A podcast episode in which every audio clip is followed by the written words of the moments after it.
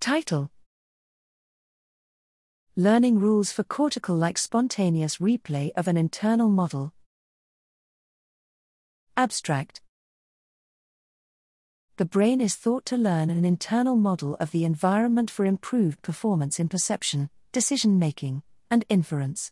Evidence suggests that spontaneous cortical activity represents such a model, or prior distribution, by cycling through stimulus evoked activity patterns at frequencies proportional to the probabilities that these stimuli were previously experienced. However, how the brain encodes priors into spontaneous activity and utilizes them for inference tasks remains unclear. Here, we present a synaptic plasticity mechanism to generate cell assemblies encoding the statistical structure of salient sensory events and spontaneously replay these assemblies in spiking recurrent neural networks.